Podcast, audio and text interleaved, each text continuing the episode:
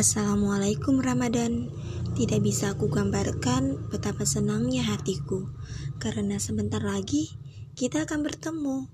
Kau tahu tidak? Tak pernah sedetik pun aku lewatkan untuk mendoakanmu Agar kita bertemu kembali. Tetapi kau curang. Kau hanya menemaniku 30 hari dalam setahun.